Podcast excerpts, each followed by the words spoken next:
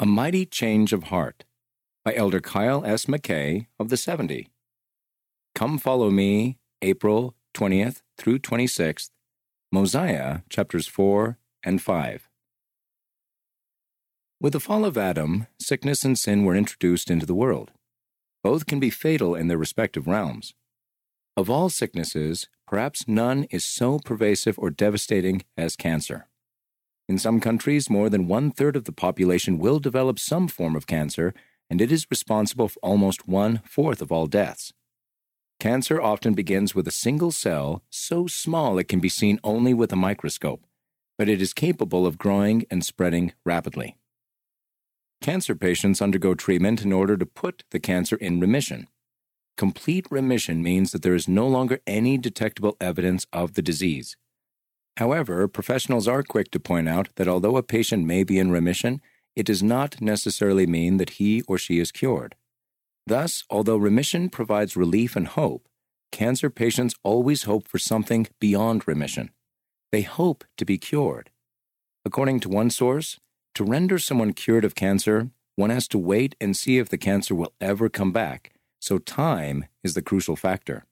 If a patient remains in remission for a few years, the cancer might be cured. Certain cancers can reoccur after many years of remission. Sickness and sin. As devastating as cancer is to the body, sin is even more devastating to the soul. Sin usually starts small, sometimes imperceptibly small, but it is capable of growing rapidly. It cankers, then cripples, then kills the soul. It is the major cause, indeed, the only cause of spiritual death in all creation. The treatment for sin is repentance. True repentance is 100% effective in putting the sinner in remission or bringing about a remission of sins. This remission offers relief and joy to the soul. However, receiving a remission of sin and being free from its symptoms and effects does not necessarily mean that the sinner has been completely cured. There is something about the heart of fallen man that allows or is susceptible to sin. Thus, sin can reoccur even after years of remission. Staying in remission, or in other words, retaining a remission of sins, is crucial to being completely healed. Cleansed and cured. This analogy helps us understand that spiritually we must be not only cleansed from sin, but also cured of sinfulness. The war that pits our will to do good against our nature to do bad can be tiring. If faithful, we will be victorious not simply because we have imposed our will upon our nature, but because we have yielded our will to God and He has changed our nature. King Benjamin taught, For the natural man is an enemy to God, and has been from the fall of Adam and will be forever and ever unless he yields to the enticings of the Holy Spirit and putteth off the natural man through the atonement of Christ the Lord. Mosiah chapter 3 verse 19. In response to this and other teachings, Benjamin's people prayed, Oh, have mercy and apply the atoning blood of Christ that we may receive forgiveness of our sins and our hearts may be purified. Mosiah chapter 4 verse 2. After they prayed, the Lord responded to their two-part request. First, the Spirit of the Lord came upon them, and they were filled with joy, having received a remission of their sins and having peace of conscience. Mosiah chapter 4, verse 3.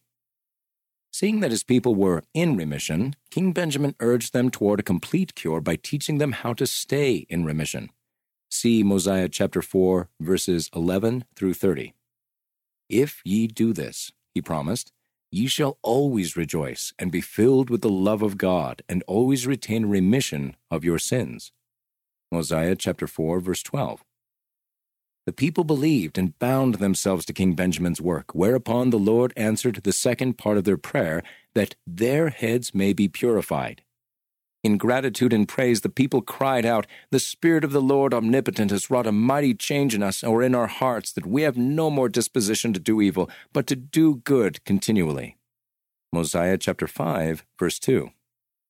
King Benjamin explained that this mighty change meant that they had been born of God. See Mosiah chapter 5, verse 7.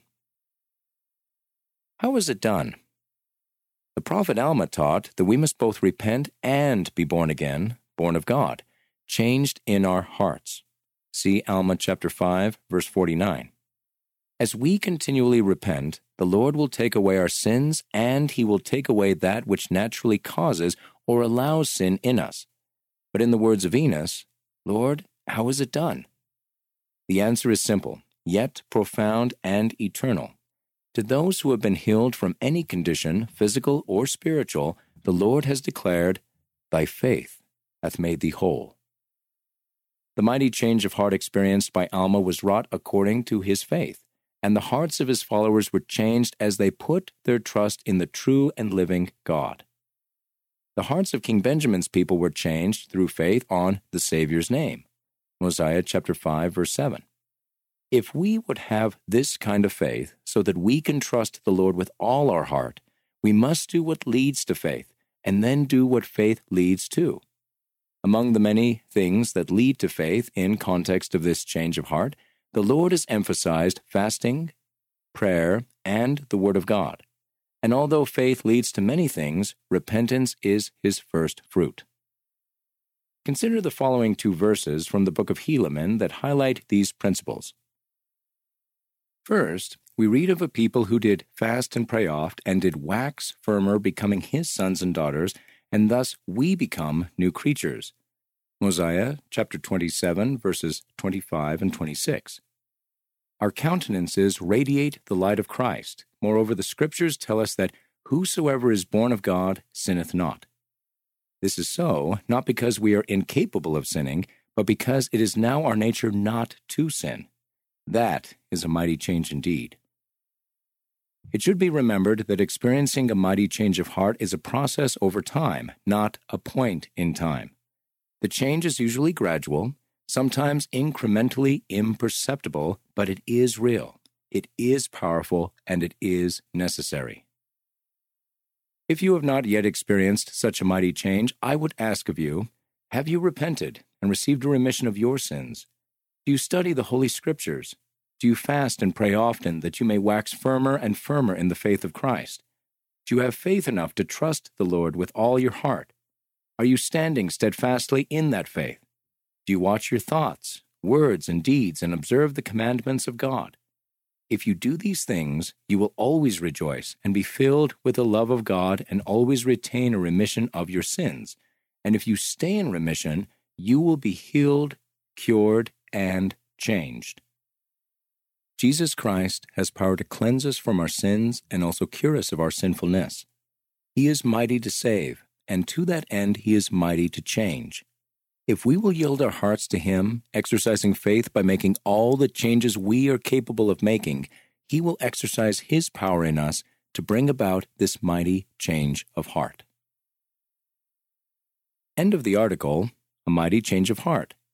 Written by Elder Kyle S. McKay of the 70. Read by Casey Wayman.